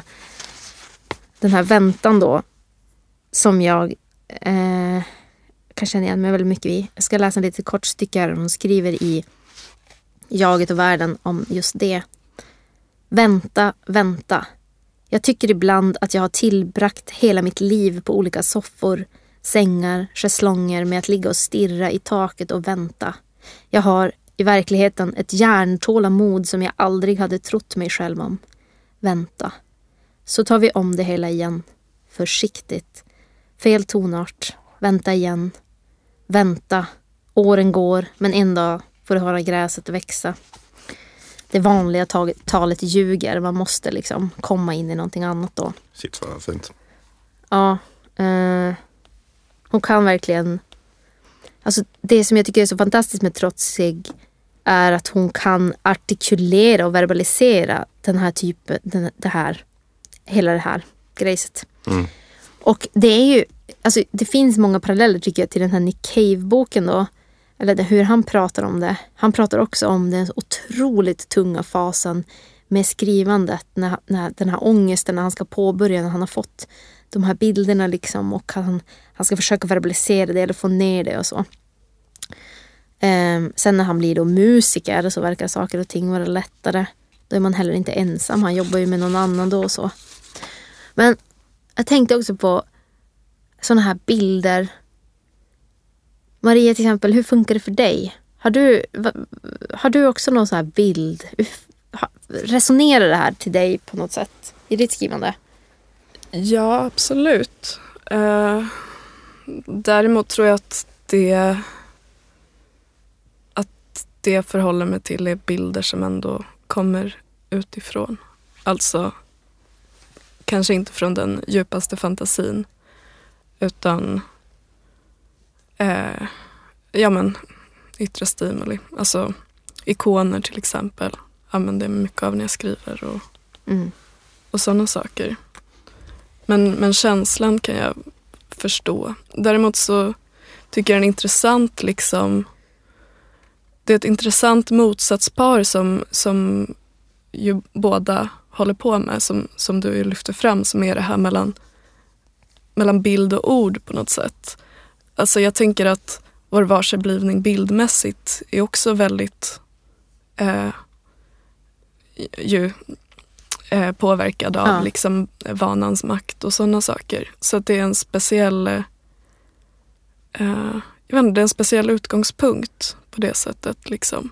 Som, att det känns som att det finns en lite underliggande eh, förståelse av att bild på något sätt är mindre, mindre tecken eller mindre liksom förmedlad än än det som är i, i orden. Det ligger nog mer, ja, men det ligger nog mer i sådana fall på mig, alltså i hur jag lagt fram det här. För att hon pratar också väldigt mycket om att det är så mycket konst som bara speglar sin omvärld. Mm. Och hon menar på att det måste finnas något mer i den. Mm. För att den ska vara liksom för att den ska kunna störa vår varseblivning sådär. Alltså den får inte bara vara reproducerande utan den måste göra någonting annat. Så, så jag tror att hennes inställning är att det är eh, att det är typ alltså att det liknar. Men däremot att, att just att, att litteratur är bilder. Typ mm. så. Mm. Och det tycker ju verkligen inte alla författare. Jag tänker att det är väldigt många eh, kanske mest i poesin och sådär. Där det inte alls handlar om att måla fram bilder så utan att det mer är, kan vara helt andra processer som pågår. typ. Alltså, ja, jag tycker det är fett spännande. Jag, jag, jag, tror att jag aldrig har sett litteratur på det sättet eh, i mitt eget skrivande till exempel. Men, jag, men nu när du säger det så har jag liksom typ två tillfällen eh, fått sådana här bilder som har liksom varit grundet till eh, dikter. Mm. Eh, som jag inte vet var de kommer ifrån. Alltså någonstans i det där, det där rummet liksom som har fastnat och sen behövde skrivas på något sätt som verkligen grundar sig i en bild som inte kommer från verkligheten på det sättet. Eh, som inte är liksom en avbild utan som bara hamnade där. Och jag har inte riktigt reflekterat över det på det sättet men, ja, men det har liksom hänt jätte, jättefå gånger. Mm. Jag fattar. Jag, det är kanske också anledningen till att jag tänkt på det så mycket för att jag var på, jag hade blivit inbjuden till eh, ni vet eh, Biskops Arn, alltså, eller vad säger man, Biskop Arn kanske det heter. Den här författarskolan som ligger utanför Stockholm på en ö. Eh, för att prata inför en grupp med debuterande författare. Alla hade debuterat och det skulle vara Mm. typ som någon slags vecka för dem med seminarier och sådär. Och då var jag där tillsammans med en annan författare som jag har översatt som heter Rasmus Daugbjerg. Som är dansk. Eh, och det var också lite jobbigt för att han skulle då inse att jag inte kunde danska. Men det gick bra. men i alla fall. Och då tänkte jag så här. Alltså jag har ju pratat om min senaste bok många gånger men den här gången eftersom det var skrivande människor. Alltså ändå så pass skriven att de har debuterat. Då har man ju skrivit en del liksom. Så tänkte jag att jag skulle prova att prata om. Det här var innan jag läste den här boken då. Eh, prata om just den bild som har varit min liksom maskin kan man säga. I, i, när jag skrev min senaste bok, då, Den underjordiska solen. Och, och jag ritade till och med upp bilden på tavlan. Men det var som att jag tog med vatten över huvudet där. För att det blev så himla typ personligt. Mm.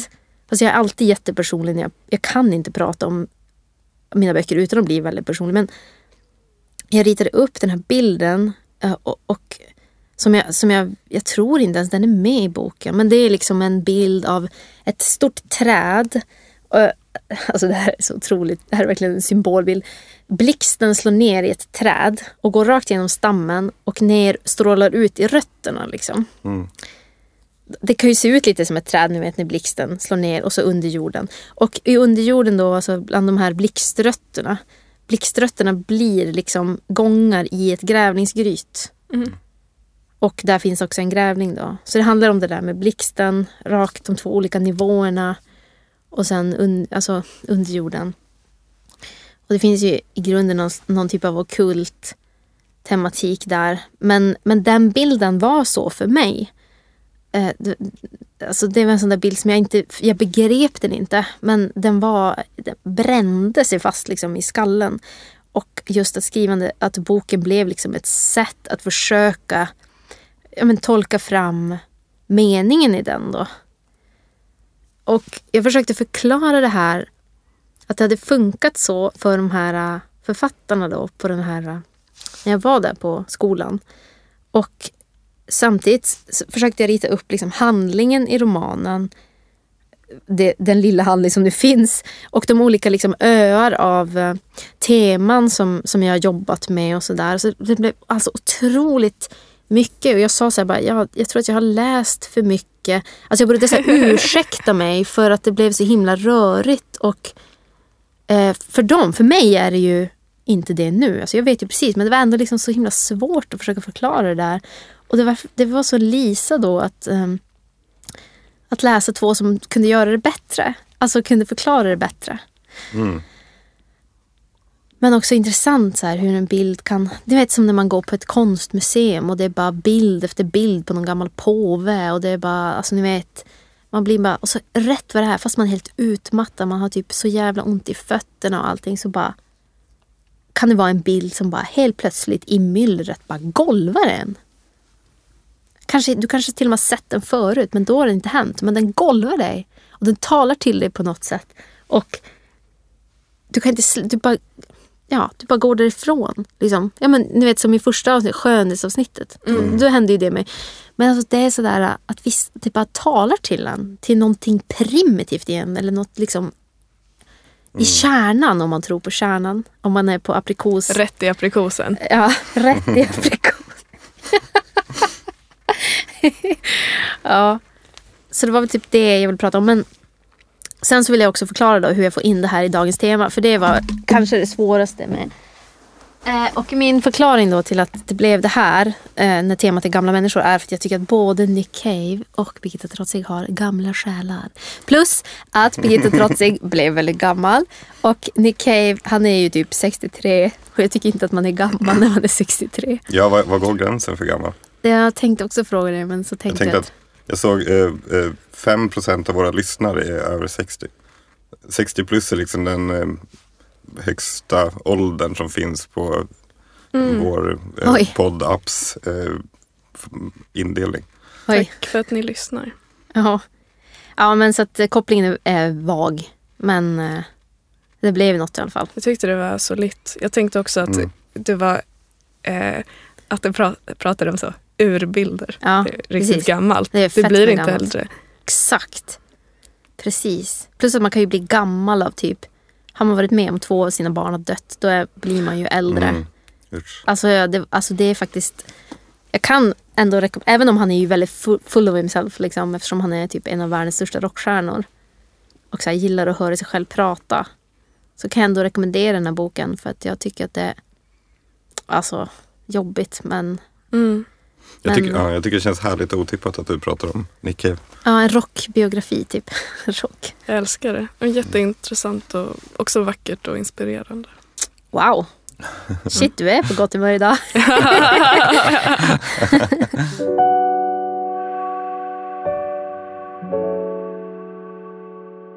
Jag kommer nog eh, faktiskt prata om gamla människor i litteratur. Nice. Bra, Eh, bra jag jobbat. försökte i alla fall. Eh, och jag liksom, min take här bygger lite på att jag, alltså det första jag tänkte på när jag tänkte på så här, bilden av en gammal människa i litteratur, då tänker jag på så här, Änterna. eh, nej, jag har inte så stark relation till Sagan om ringen. Eh, Stackars dig. ja, jag tycker att han är en ganska tråkig författare. Eh, Jag jobbade året efter gymnasiet eh, på science fiction-bokhandeln i Gamla stan. Då minns jag att det är så här, man fick liksom hålla käften om det. Det var så här, snackar man skit om Buffy the Vampire Slayer eller om Tolkien så fick man typ sparken. Plus en två timmars föreläsning om varför man var dum i huvudet. Jag förstår. Um, ja, skitsamma. Um, men jag, jag tänkte liksom på, här, när man tänker på gamla människor i litteratur så tänkte jag på typ någon sån här Thomas Bernhard karaktär. Jag tänkte också på Thomas Bernhard jättemycket. Ehm, och så, här, gammal, så här, klok men bitter man. Typ. Eh, och så tänkte jag att det kändes tråkigt. Eh, och då tänkte jag på eh, vad, så här, vad min prata handlar om är typ jakten på ehm, en allvarsam finurlighet. Eller kanske till och med, jag har liksom en, på tal om bilder så har jag liksom en tydlig bild av vad jag är ute efter. Och det är glimten i Jonas Ellerströms ögon när han pratar om litteratur. Eh, Oj, den har jag aldrig sett. Jag har aldrig sett han prata om litteratur. jag, jag har, jag har liksom en jättetydlig bild från ett speciellt Han är en tillfälle. förläggare på Ellerströms Ja. förlag som ger ut väldigt mycket poesi. För det. Precis, Jonas Hellström, jag vet inte om han räknas som gammal, jag vet inte hur gammal han är. Men det spelar egentligen ingen roll för min take, jag ska inte prata så mycket om honom. Men eh, han, eh, han är också med i Samfundet i nio. Eh, som är ett oklart här, eh, samfund för litteratur. Eh, whatever that means. De gör massa saker. De ger priser. De har gett pris till mig en gång. Topp, toppen samfund. Ja, jättebra. Kerstin Ekman är med också. Och Stridsberg tror jag. Ja, Anywho. det vill säga alla som har hoppat av från Svenska Akademin. Ja, men de hade en kväll när de, som de anordnade Samfundet i nio. Eh, om Bernt Eriksson som är en så här, var du på det? ja, Jaha. eh, som är en otroligt obskyr författare. Men du kände till den författaren sedan tidigare? Nej. Nej, okej.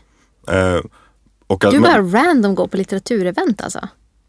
Eh, jag, jag råkar vara ganska intresserad av litteratur faktiskt. Jaha, det är därför. Han är intresserad av glimten i Jonas Ellerströms öga. Ja, nej, men, men, och det, var, det är liksom någonting med, och det har typ att göra med Bernt Eriksson. Jag ska inte prata om honom för jag kan ganska lite om honom. Men, eh, men att han är så här obskyr, typ ingen vet vem det är. Han skriver sitt namn med gemener. Och, Det är typ eh, det enda jag vet om honom. och att så här, eh, men de som vet vem det är, i de små, små kretsarna så är han fett kult. Typ.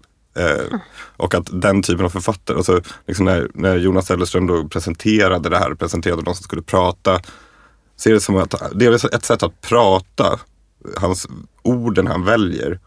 Och att man kan se när han använder ett ord som man tycker om. Att det blir en liten glimt i ögat, att han känner sig så här finurlig.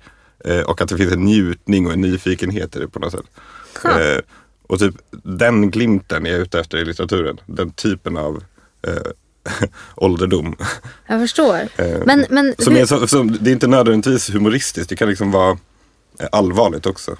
Eh, För mig så är den där Ellerströmska glimten väldigt förknippad med liksom ett, alltså kanske en skivsamlargubbe. Mm. Alltså att man har eh, ett, den sortens begär. Jag tänkte på att jag har eh, den här Under tidens yta som eh, Ellerström har skrivit som är liksom en typ alternativ eh, poesihistoria med svenska poeter där han liksom lyft fram och, och lite eh, kastar extra ljus på de som han tycker är liksom riktigt göttiga. Men lite på det sättet som en, som en jeansfarbror skulle göra om man råkade gå in på Mickes skivor. Typ. Mm. men eh, är Bernt Eriksson med i den boken? Eh, det tror jag inte. Okej. Jag är inte säker. Jag har haft den som liksom en, eh, väldigt mycket en referensbok där jag Jag förstår. bläddrat lite fram och tillbaka. eh, ja. Kul att jag använder att referensbok är för mig synonymt med jag läser inte så noga. Ja men så är det väl. Men du, du har alltså den där glimten och hur har det gått när du har botaniserat i dina bokhyllor? Ja, men bra. Eh, Jag kommer till det. Men eh, jag kan börja med att läsa en eh, dikt bara för att sätta stämningen. Och det här är inte nödvändigtvis om gamla människor just den här dikten. Men den har precis den här glimten. Och det är då av Kristina Lugn. Som jag tänker är ett, en så här mästare av allvarsam finurlighet. Ja. Eh, och eh, den går så här. Jag är en mycket skojfrisk kvinna. Jag har inga skor som man kan gå hem i. Jag har aldrig träffat någon kropp som trivs i mina kläder. Så fort jag slår upp ögonen blir verkligheten strömlös och mitt hjärta är till bredden fullt av isterband och tango-jalusi. Dagarna somnar alltid i mina fickor redan innan de hunnit börja. Och om nätterna försöker jag övertala främmande människor att ansöka om vårdnaden om mig. Ibland sätter jag på mig en höfthållare och går ut på gatorna som ett levande bevis på parapsykologins genomslagskraft. Men för det mesta sitter jag bara under diskbänken och njuter av min egen frånvaro. Galopp, galopp. Åh, hon är så bra. Jag tycker nästan fram- framför allt att det där slutet, galopp, galopp, det har en otroligt allvarsam finurlighet i sig som, eh, som är toppen som tonsättare för den här pratan. mycket, mycket. Ehm, men när jag tänkte då på, på det här. Det första jag kom att tänka på ehm, är ehm, då ett otroligt bra litterärt exempel på allvarsam finurlighet hos eh, faktiskt gamla människor i litteratur. Och det är Tove Janssons eh, Sommarboken. Ja, den är ju ehm, som spot då on. handlar om en ung flicka och hennes farmor. Eh, pappan är med på något hörn tror jag. Eller sånt där. Eh, och att de spenderar en sommar på en skärgårdsö någonstans tror jag. Tillbringar. Jag hatar folk som säger spendera om tid. Förlåt. Ehm, tillbringar en sommar på en skärgårdsö. Eh, och att det finns eh, en, det är en otroligt vacker relation eh, mellan dem. Och, och att den här farmor är ett så himla bra exempel på det här. Där hon är allvarsam och lekfull. Och typ principfast på något sätt. Utan att bli liksom stel och cynisk. Liksom. Jag, tänker, jag har något exempel bara för att eh, visa hur det låter tänker att kanske ganska många har läst den här. Men, um, det här är då, de hittar en, um, gammal kro, en, en gammal fågel som har dött. Och uh, Sofia som är barnet då, uh, förklarar att det är, Sofia förklarade att det var en gammal kråka. Men farmor trodde inte på henne. Men det är ju vår, sa Sofia. De dör inte nu. De är alldeles nya och har just gift sig. Det sa du. Ja, sa farmor. Den dog nu i alla fall. Hur dog den? ropade Sofia. Hon var mycket arg. Av olycklig kärlek, förklarade hennes farmor. Den sjöng och gagglade hela natten för sin gaggelhöna. Och så kom en annan och tog henne. Och då stack den sitt huvud under vattnet och flöt bort. Det är inte sant, skrek Sofia och började gråta. Allor kan inte drunkna. Berätta ordentligt. Då talade farmor om att det helt enkelt, den helt enkelt hade slagit huvudet i en sten. Den sjöng och gagglade så utan all måtta att den inte såg efter var den for fram. Och så gick det som det gick. Eh, just när den var allra mest lycklig. Det där var bättre, sa Sofia. Borde vi begrava den? Just det. Jag tror, finns det inte också i den där boken en, en underbar sekvens där där typ hon farmor är så sur och går runt och typ rotar mm. ute. Och så är det så här för att hon letar efter sina löständer och så mm. skäms hon lite för det. När Just barnet säger vad gör du, vad gör du? Hon bara, mm. Den är väldigt fin scen. ja, det finns också någon scen Ja, men här, det, det är också en jätterolig scen som jag tänker på i det här. Um, I att det liksom också finns något slags konstigt allvar i det. Som, det är några uh, stockholmare eller någonting som har byggt ett hus på en granne. Um, och som då inte är hemma. Uh, och då, de har liksom låst dörren och satt upp plakat där det står privat område. vilket farmor tycker är otroligt dumt. Ja. Um, mitt i grusvallen hade direktören ett stort plakat med svarta bokstäver. Privat område, landstigning förbjuden. Vi går i land, sa farmor. Hon var mycket arg. Sofia såg rädd ut. Det är stor skillnad, förklarade hennes farmor. Ingen människa med uppfostran går i land på en annans ö när den är tom. Men sätter de upp plakat så gör man det för att det är en utmaning. Naturligtvis, sa Sofia och, utöka, och utökade allvarligt sin kunskap om livet. De förtider vid plakatet. Det vi gör nu, det vi nu gör, sa farmor, är en demonstration. Man visar sitt ogillande. Har du förstått? En demonstration, upprepade hennes barnbarn och tillade älskvärt. Här kommer det aldrig att bli någon hamn. ja, det där är så himla Tove Jansson. Det är som i, Mumintrollen, samma typ av vardagsrevolutionen. Typ. Mm. ja. Eh, och någonting jag kom på, jag vet inte om hur smart den här referensen är för att jag kom på den för typ eh, en och en halv timme sedan inför avsnittet. Eh, var att det finns också en så här mörk twisted version av det här i Nikanor I hans äldrevården ah, intressant. i Övre Kågedalen. Eh, som väl kom på 90-talet någon gång. Eh, som är en otroligt konstig berättelse om Pyret och eh, hans morfar. Det är roligt att det ja. ja. Eh, som har massa incestuös sex och det är massa nazism och massa eh, litterära referenser om vartannat. Eh, och det finns, jag minns liksom specifikt som är nästan som en sån mörk version av det här fabulerandet. Där liksom mm. farmor bara berättar historier för, för, för Sofia. Um, för att liksom, delvis för att så här, spendera tiden, tillbringa tiden. Tack. Um, uh, men också, ja, men, finns en njutning i det på något sätt. Det finns någon sån scen i äldrevården i Övre Kågedalen där, han, där de sitter vid brasan och, um, och morfar berättar liksom en slags skapelseberättelse om att eh, ja, men förr i tiden då var det män. Eh, då var det bara män och män låg med varandra när de ville och eh, Liksom, eh, men sen kom den här sjukdomen från södern, fittan, som liksom tog över mer och mer och, eh, och snart var, fanns det inga riktiga män kvar. Här uppe i Norrland så liksom höll vi kvar länge men även nu finns det knappt några kvar här. Eh, den typen av så här otroligt märkliga fabulerande som han sitter där vid elden med, med pyret och berättar. Ja, han är, alltså Nikanor är typ det mest skandalösa litteratur Sverige har frambringat. Mm. Kan man väl säga. Mm. Uh, verkligen. Ja, Bellman då? Nej, jag skojar. men intressant att tänka sig det som en skugg skuggtvilling till, till sommarboken. sommarboken ja. man borde så rekommendera det som så här tillsammansläsning, på sommarläsning på Adlibris. Ja, precis. Börja med sommarboken. ja, just det. Eh, och sen, sen, tänkte jag också, eh, som, som, ett annat kul exempel på det här, tänkte jag på eh, Olga Tokarczuk, eh, Styr din plog över de dödas ben. Eh, Olga Tokarczuk vann väl Nobelpriset för ett par år sedan. Typ Var det 2018? 2018 tror jag. Eh, polsk författare. Eh, kan inte så mycket mer om henne. Hon har skrivit de här, vad heter de, Jakobsböckerna. Ja, en enormt fet bok som Ja. heter Jakobsböckerna. Ehm, ja.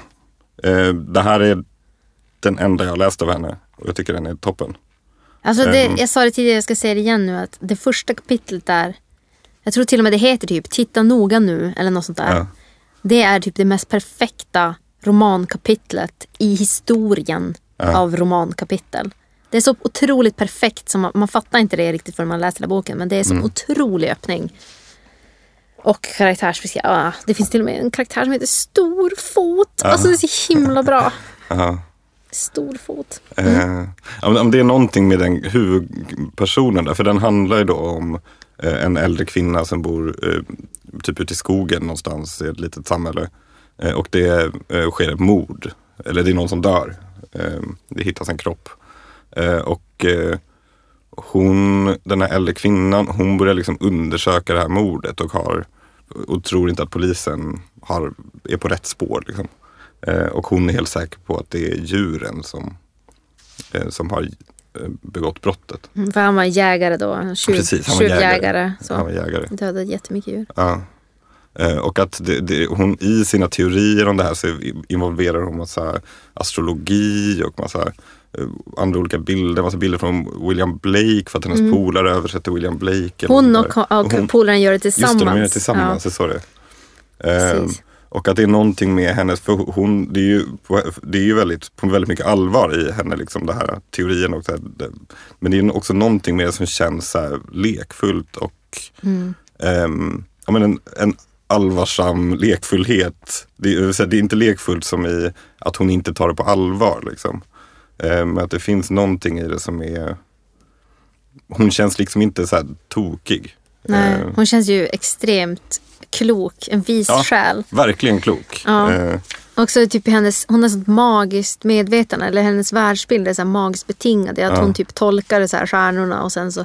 Men hon, allt, allt hon gör är så vettigt. Och det är samtidigt liksom typ återförtrollande av världen på något sätt. Hennes sätt att se på den. Mm.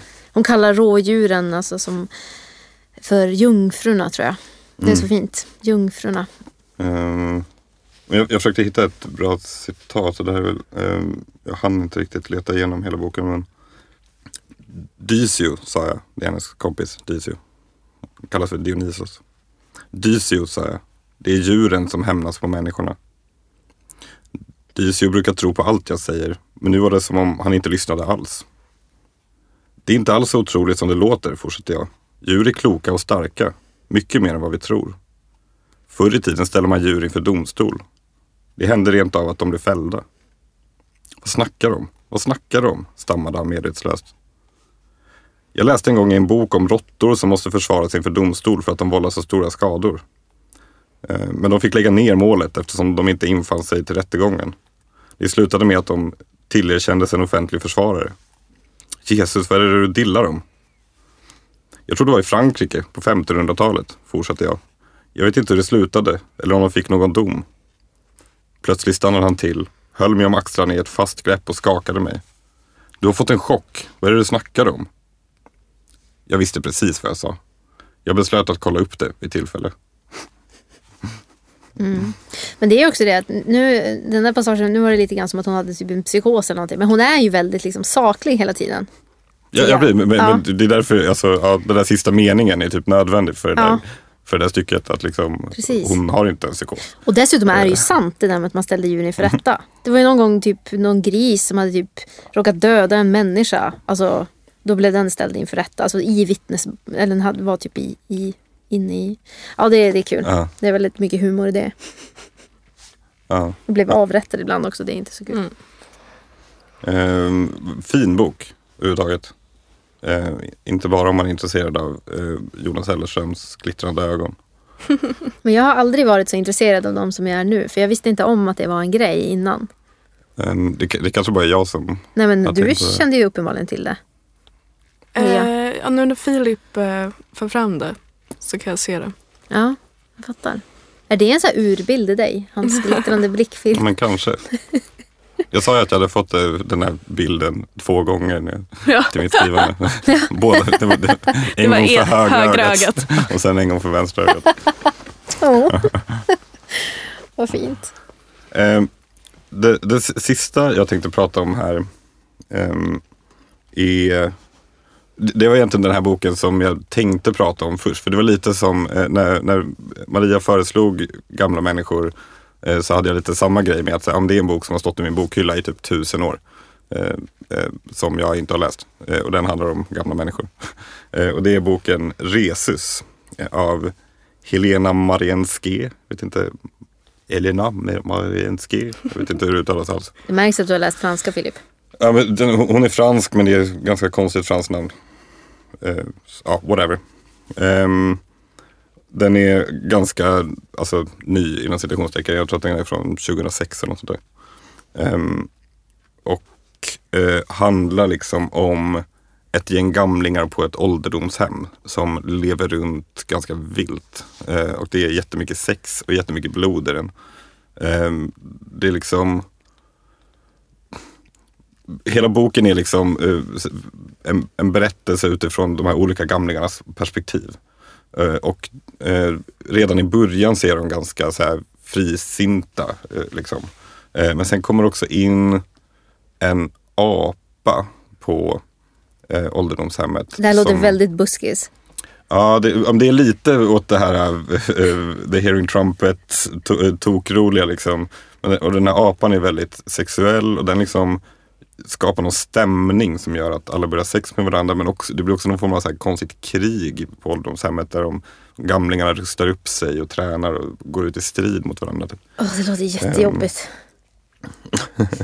Eh, ja, Vi ställer dig i kö till Blomsterfonden istället så slipper du komma dit. Blomsterfond, va? Fint, fint hem på ålderns höst. Ja, okej. Ja, tack. eh, ja, och det är verkligen lite sån stämning. Jag, jag, tror faktiskt inte att du skulle gilla den här boken. Det, typ så här. Nu för tiden läser jag ju bara rockbiografier så.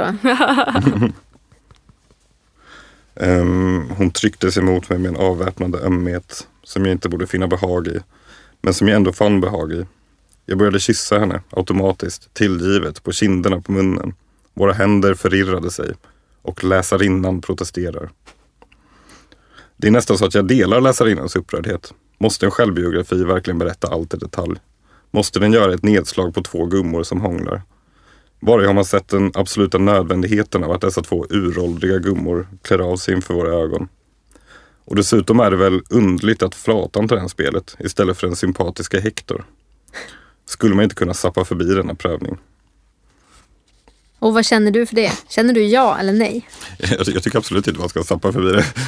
Men det tycker jag eh, sällan att man ska göra. Men den är liksom sådär att den reflekterar hela tiden över det som händer. Eller? Ja, lite grann. Ja. Eh, och det är, ju- det är ju väldigt mycket det här, alltså det finns ju ett drag av det här meta-litterära, att det är liksom olika perspektiv så det där är en lökbok alltså? Liksom. Och Det här är definitivt en lökbok. Ja. Ehm, men, men, men, men det finns verkligen det här, alltså det jag tänker som passar på, på i taken är att det verkligen finns det här det de gör där är ju på allvar. Liksom det, det är snarare så att deras liksom barn tycker att de är tramsiga. Liksom. Eh, de, eller barn och barnbarn kommer, som kommer dit och hälsar på. Liksom. Eh, det är någon grej med någon av de här gummorna som har ett barn som blir väldigt sur för att hon hånglar med en tjej och, eller med en tant då, och tycker att sånt där ska gamlingar inte hålla på med. Och eh, vill eh, sätta henne hos psykolog eller något sånt där. Men, eh, men för det mesta så är det liksom, ja, men de liksom har sina grejer på ålderdomshemmet och att så här, barnen tycker att de är lite tramsiga. Eh, men att det finns ett allvar i det. Men det är också någonting som är väldigt så här, långt ifrån ja, men den vanliga världen. Eller, det är som att det är lite frånkopplat deras tidigare liv på något sätt. Att de liksom har hittat det här gamlingscommunityt på ålderdomshemmet och leker runt. Liksom. Eh, som då slutar i jättemycket sex och våld. eh, och eh, jag tror att man antagligen kan göra en ganska, precis som i surrealismen, en ganska lam metafor kring samhället om det. Eh, och jag tror precis som du pratade om Maria med The Hearing Trumpet så är det nog kanske inte så här gamla människor lever. Eh, att det är mer använt som en bild liksom. Men eh, Mm, Intressant ändå att båda ni har valt såna eh, tokroliga exempel på, Ja. på ålderdom. För jag, tänker, jag tänker det givna är typ att så, alltså jag tänker så här eh, inom poesin, typ Ragnar Thorsé har ju skrivit den här, typ, vad heter den, eh, någonting äldre om sorgen eller i äldre. Alltså det handlar typ som är mer, vad ska man säga, mer svensk realistisk skildring, vad min föreställning är i alla fall det, av, av livet på ett äldreboende. Eh, där det är typ melankoliskt, så se tillbaka över sitt liv, känna typ sorg men också känna som typ Ja men alltså massa olika mer melankoliska känslor typ. Och sen åldrande, sjukdom och död. Sjukdom och död, sjukdom och död som min syster brukar säga. eh, om att bli gammal. Precis, men, men det var precis det som jag tänkte kändes tråkigt. Att det, liksom, det, det, det är den bilden jag det är den första bilden jag får upp är liksom den där bittra äldre mannen på något sätt. Eh, och, att, eh, och jag tror att det hon, Helena Marienske också gör den här, jag tror att hon har sagt det någon gång, att det liksom också handlar om att bryta upp en eh, stelnad bild av äldre människor liksom, i litteratur. Ja, tycker du att den Ehm, gör det då? Ja, Så där, jag tycker liksom inte, som sagt, jag tycker inte att den blir så ehm, alltså den är, den är liksom mer åt surrealismhållet. Liksom. Eh, Den är lite för tokrolig för att bryta upp en, någon form av arketyp. Liksom. Men eh, alltså, i, så fall tycker jag Sommarboken gör det mycket bättre Ja. på ett sätt. Den är mycket mänskligare. Liksom. Hon är otroligt mänsklig. Liksom. Eh, Vet du hur gammal den här Marianne Iski är? Är hon? 50 kanske? Ja, så hon är inte, hon har inte TF riktigt. Hon är född 1969. Ja men Andrea, jag, tycker det, jag tänkte också på det liksom. Att, det blev, att vi blev två av tre gamlings eh, är, handlar om det tokroliga. Mm. Ehm, Jag men hatar mest tokroliga grejer. Mest tydligast i ditt sista exempel då Mm. Filip. Ehm, Jag är så Vi positiv. kanske borde pratat innan om vad vi skulle prata Ja, om. men vi pratade ju lite om liksom andra uppslag som till exempel heter en Flensmarks kalender eller almanacka. Almanacka och det. ensamheten värst. Ensamheten värst och sen så har vi också heter Emil Boss, den här Vi kommer med hjärta hem till dig som är en sån. Nej, han heter inte det. Nej, förlåt. Han heter eh, Baron, Elliot Baron. Elliot Baron. Ja, förlåt. Det är min kompis. Ja, ursäkta. Jag höll ändå nästan inte på att komma på hans namn. Nej men precis. bara- precis. Och de är ju liksom mörkare Mm. utan att jag har läst dem egentligen, men det är mitt intryck av dem. Och när du Filip berättar om den här senaste boken Resus då, så kommer jag också att tänka på det är någon Italo Calvino-bok jag läste där de kommer till typ en spetälsk koloni där de spetälska lever liksom i en total utopisk värld också av liksom orgiastisk vällust och utsvävningar och musik och dans och sånt. Eh, och om det här hade varit liksom eh, ett mycket längre projekt än ett poddavsnitt då tänker jag att det hade varit kul att titta på liksom så här skildringar av liksom gamlingsgemenskaper som, som utopier eller Mm. liksom dystopier. Just att det det. blir liksom såna egna Mm. världar med egna regler typ. Just det. För, för så är det verkligen här liksom att när det kommer in någon utifrån, typ deras barnbarn. Alltså delvis är de väl sura på barnbarnen som inte hör av sig men, men också liksom att de kommer in och stör lite grann. Att det, ålderdomshemmet är liksom en egen sluten värld på något sätt. Och Resus är för övrigt namnet på apan. Ja. Okej.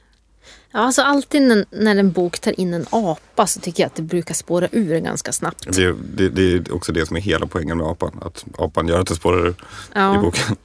Jag tycker att det är lite så här eh, ad hoc typ. Alltså att man, man, man så här, nu ska vi röra om i grytan, nu tar vi in en apa. Ja, De ja, gjorde till och med det i Vänner. Alltså tv-serien Vänner tog in en apa. Överallt gör man det. Utmärkt exempel på, på vä- välberättad konst. Ja. Undrar vilken urbild som liksom är grunden till Vänner. Friends. Det har bara etsat sig fast en sån bild i mig som är vita människor som springer i en fontän. Ja men det är väl introt. Alltså så här intro. Jaha, jaha förlåt. Precis. Så varför gör de det? Det ska jag ta reda på. varför är de så glada? Undrar vad deras relation till varandra är. De kanske är vänner. Ja, Men jag är väldigt nöjd eh, för vår djupdykning i gamla människor, aprikoser och lökar. Ja, Mm. precis.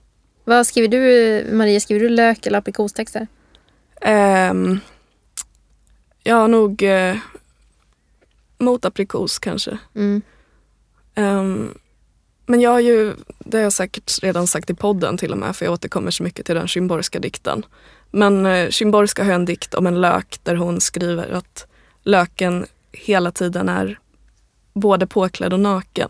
Alltså oavsett om den klär av sig eh, ett lager så är den lika mycket påklädd slash na naken som den var innan. Och jag tycker Mm. också det är en kanske lite fin motbild av också vad en löktext kan vara. Att den är eh, ja, men lika den är, den är både hela tiden skal men den är också Mm. hela tiden kärna. Mm, Mm. Liksom. just det. Snyggt. Det är jättefint. Du då Filip? Aprikos eller lök? Um, alltså, det väl skriver jag väl Jag vet ju att du uppskattar löktexter mer. Verkligen. Ja. Ja, men, men det har liksom skiftat lite grann. tror Jag Jag tror att jag har...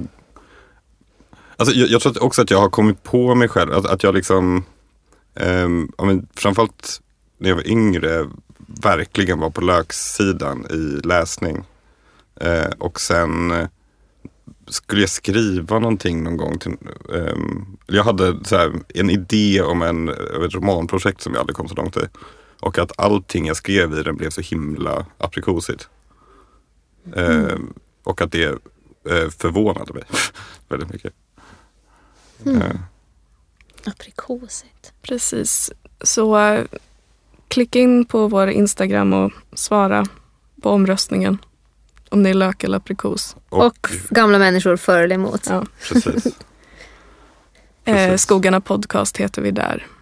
Och när ni ändå har uppe mobilen så där så kan ni se till att eh, strössla lite stjärnor på betyget på vår podd. Och jag vill också säga en annan grej som en lyssnare sa till mig och det är att påpeka att det finns liksom två olika konton för den här podden. Dels det gamla kontot för skogarna som har en svartvit logga och sen så det nya som är det här piffiga rosa bilden som vi har nu. Den här Gjort av Amanda Andersson. gjort av Amanda Andersson. Som eh, känns mycket fräschare än det där gamla svartvita tramset.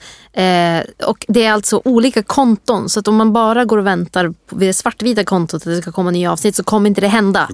Släpp det gamla. Gå vidare. Gå vidare mot det rosa. Och det är där vi finns. Så det är det ni ska följa. För det tycker jag ni ska göra. Okej, men jag också. eh, nu går vi sommaren ut. Ta sommaruppehåll. Vi hörs till slu- slutet. Vi hörs vid slutet. Vi hörs en annan ja, gång. visst.